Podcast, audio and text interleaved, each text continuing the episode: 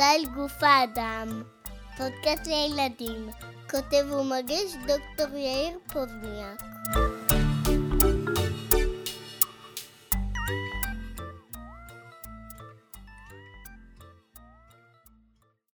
יואבי, אתה זוכר שהלכנו בהתחלה לקיר טיפוס? כן, ונכון בהתחלה היה לך ממש קשה? כן, ואז השתפרת. כן. למה השתפרת? מה, מה הצלחת לחזק?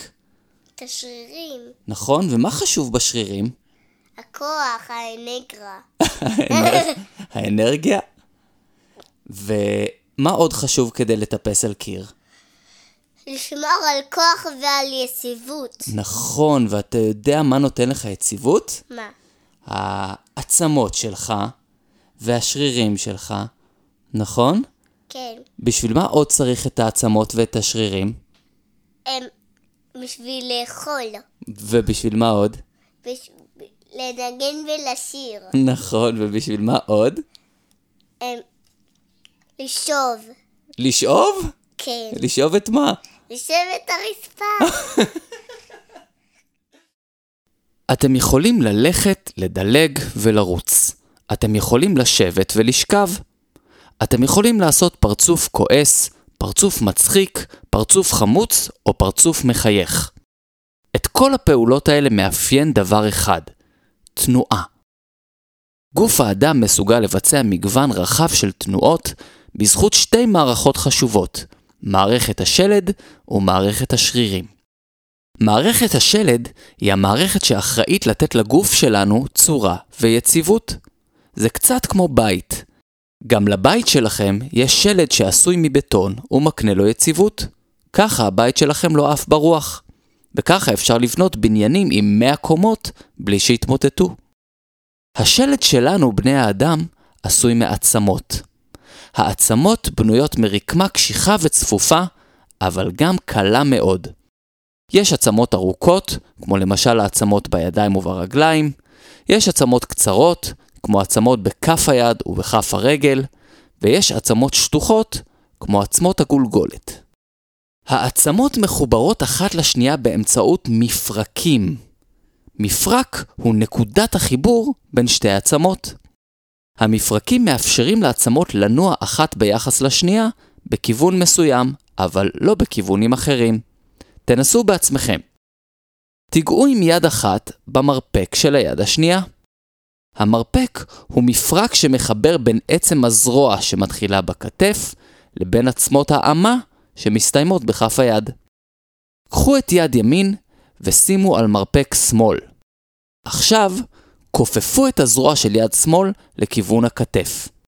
ועכשיו תיישרו אותה. הזרוע מתיישרת עד לנקודה מסוימת, שאחריה אתם כבר לא יכולים להמשיך את התנועה. יש גם מפרקים עם טווח תנועה יותר רחב. תנסו להזיז את כל היד מהכתף, לסובב אותה קדימה ואחורה, למעלה ולמטה, ותראו שאתם יכולים להזיז אותה כמעט לכל הכיוונים. כך גם בירך.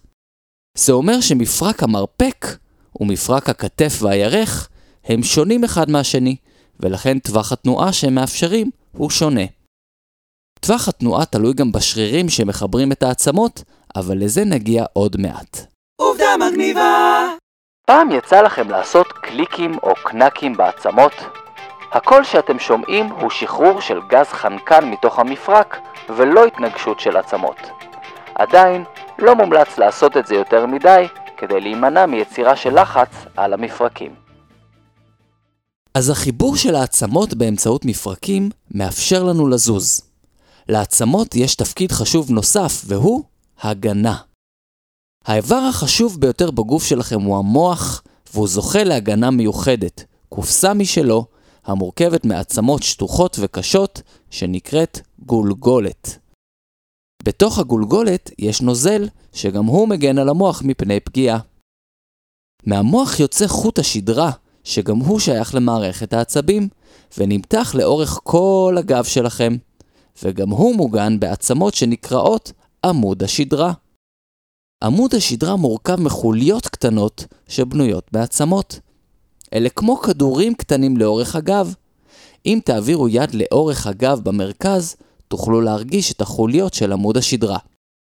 למה לדעתכם עמוד השדרה מורכב מחוליות קטנות ולא מעצם אחת ארוכה? גם פה, כדי לאפשר טווח רחב של תנועה עם הגב, לעמוד, להתכופף, לשבת ולהסתובב.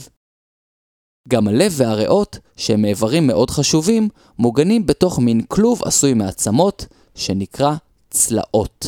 עובדה מגניבה! תינוק נולד עם 270 עצמות, אבל באדם מבוגר יש רק 206 עצמות. זה קורה מכיוון שבמהלך ההתבגרות חלק מהעצמות מתאחות ומשתלבות אחת בשנייה. לעצם יש עוד תפקיד חשוב ומאוד בלתי צפוי. היא אחראית לייצר תאי דם. עמוק בתוך העצם יש רקמה שדומה קצת לספוג, וקוראים לה מח העצם. זאת הרקמה שבה נולדים כל תאי הדם.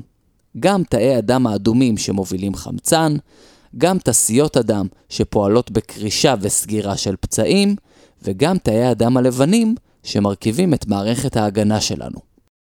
לבסוף, העצם היא מקור אחסון לאחד מהמינרלים החשובים ביותר בגוף, סידן.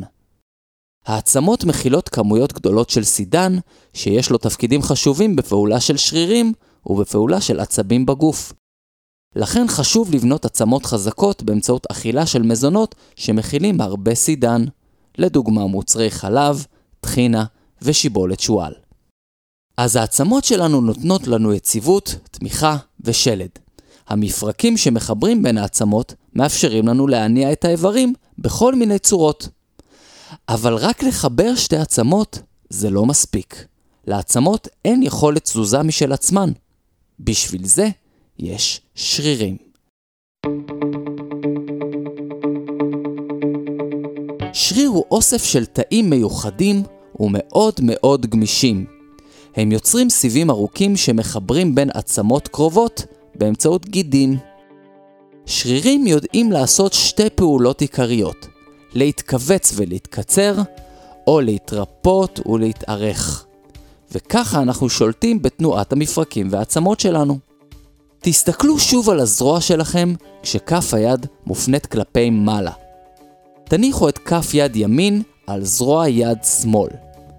עכשיו תחופפו את הזרוע לכיוון הגוף ותיישרו אותה. הרגשתם את השריר? נסו את זה עוד פעם. השריר שאת הפעולה שלו אתם מרגישים נקרא השריר הדו-ראשי, והוא מתחיל בכלל מאחורי הכתף.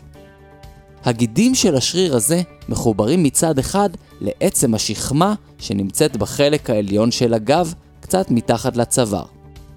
לאחר מכן השריר עובר לאורך עצם הזרוע ולמעבר למרפק, שם הוא מתחבר לעצמות האמה.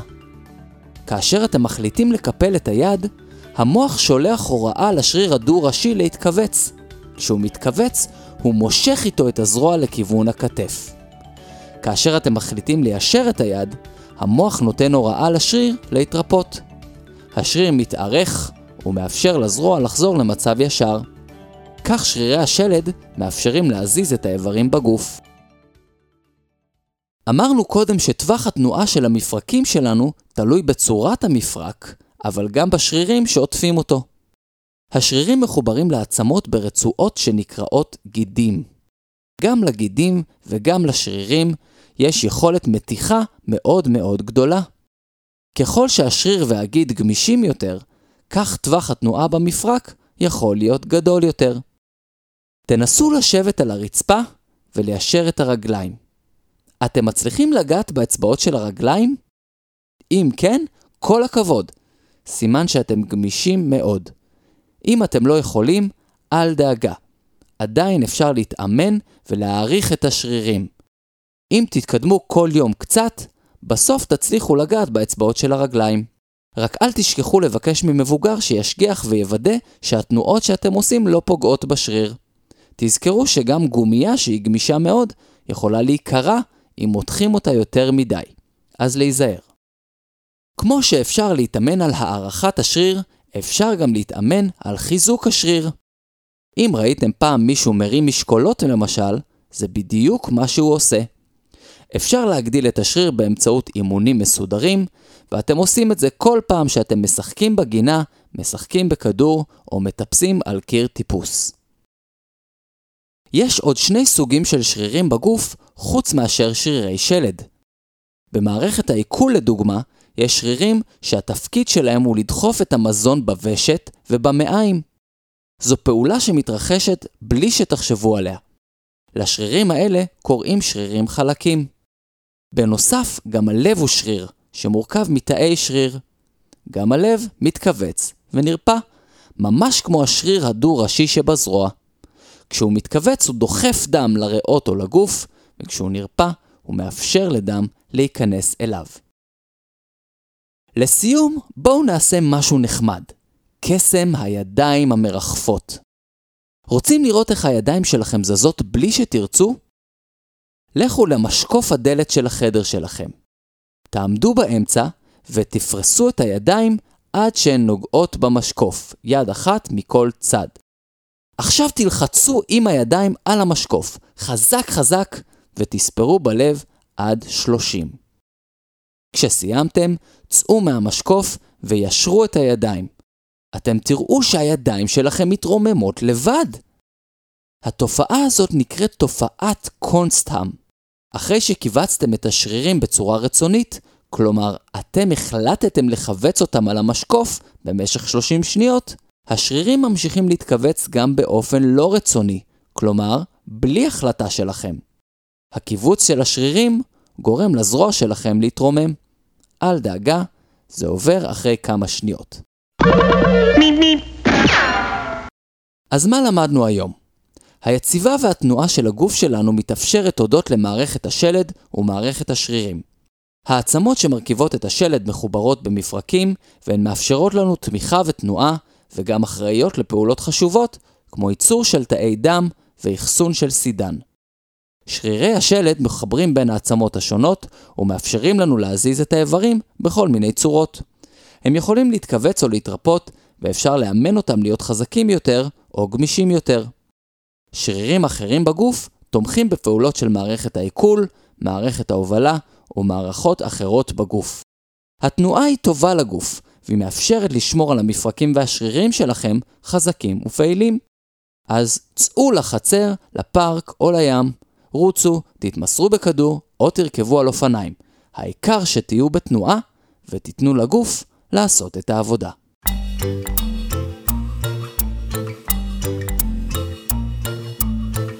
זה היה מסע אל גוף האדם. אני דוקטור יאיר פוזניאק. פרקים נוספים באתר הבית שלי, ypscience.com.